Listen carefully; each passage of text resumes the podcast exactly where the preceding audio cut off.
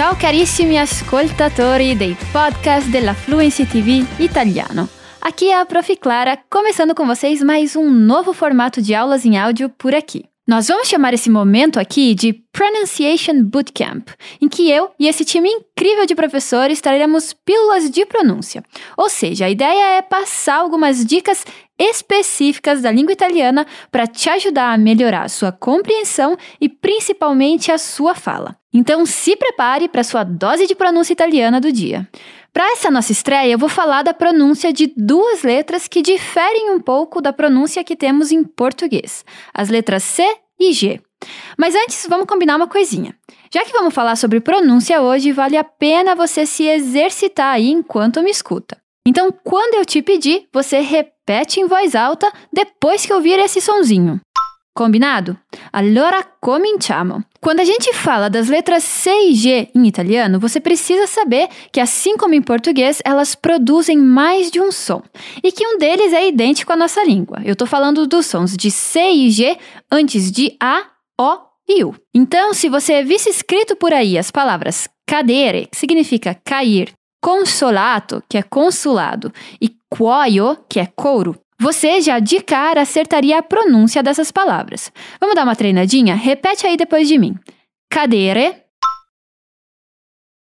consolato, cuoio.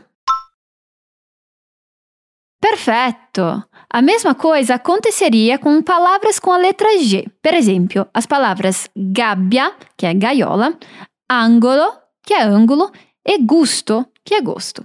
Você também já mandaria bem na pronúncia assim que as visse escrita por aí. Prova como é. Tenta aí comigo. Gabbia, angolo, gusto. Beníssimo! Até aqui, muito fácil. Então, não temos nenhuma diferença de som. As diferenças começam quando a gente junta o C ou o G com as vogais E e I. Então, vamos pegar duas palavras que na escrita são iguais em português e em italiano. As palavras gente e gerúndio. Esse sonzinho de J em italiano é simplesmente ausente. Então, ao ler essas palavras, você precisa dizer gente e gerúndio. É um som parecido com uma mistura de DJ para nós falantes de português brasileiro. Repete aí comigo. Gente, gerúndio. Bella lì. Bom, agora a mesma coisa acontece com a letra I. Então pense nas palavras gigante e astrologia, que também são iguais na escrita em português e em italiano. Fala para mim como fica a pronúncia. Gigante. Astrologia. Ótimo! Essa mesma troca de pronúncia, vamos chamá-la assim, vai acontecer com a letra C quando está acompanhada de I e de E. Então, vamos continuar nessa onda de pegar palavras iguais nas duas línguas. A gente diz centro em português e centro em italiano. E concerto vai ficar concerto. Ripetiamo insieme. Centro. Concerto. Exato! Então, seguindo essa lógica, eu vou te dizer duas palavras e você repete aí para mim com a pronúncia em italiano. Ácido e cinema.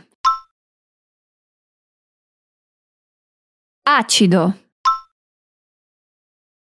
E agora, atenção, porque cinema muda a pronúncia do C e a tônica da palavra. In italiano diciamo cinema. Cinema. Maravilha! Agora, vamos praticar com algumas palavras que são parecidas com o português, mas não idênticas. Por exemplo, chocolate é cioccolato. Então, essa primeira partezinha da palavra é escrita com C-I-O. Ciò. Ripeti. Cioccolato. Cioccolato. Agora, cimento, que é cemento. Então aqui, além da pronúncia, mudamos o I pelo E. Cemento. Cemento. Perfeito! Vamos voltar à letra G. A palavra jovem em italiano se diz giovane. Como escrevemos? G-I-O. Gio. Giovane. Giovane. Benissimo! Com o som de G e E, podemos pegar a palavra vegetale, que, claro, é vegetal. Prova tu. Vegetale. Vegetale.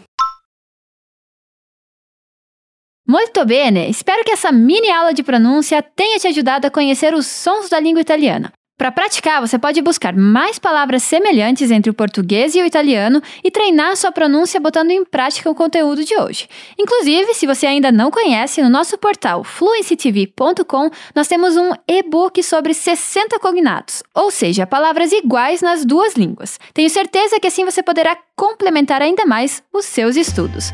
Spero di averti aiutato, a risentirci al prossimo episodio e un caro saluto dalla Prof. Clara.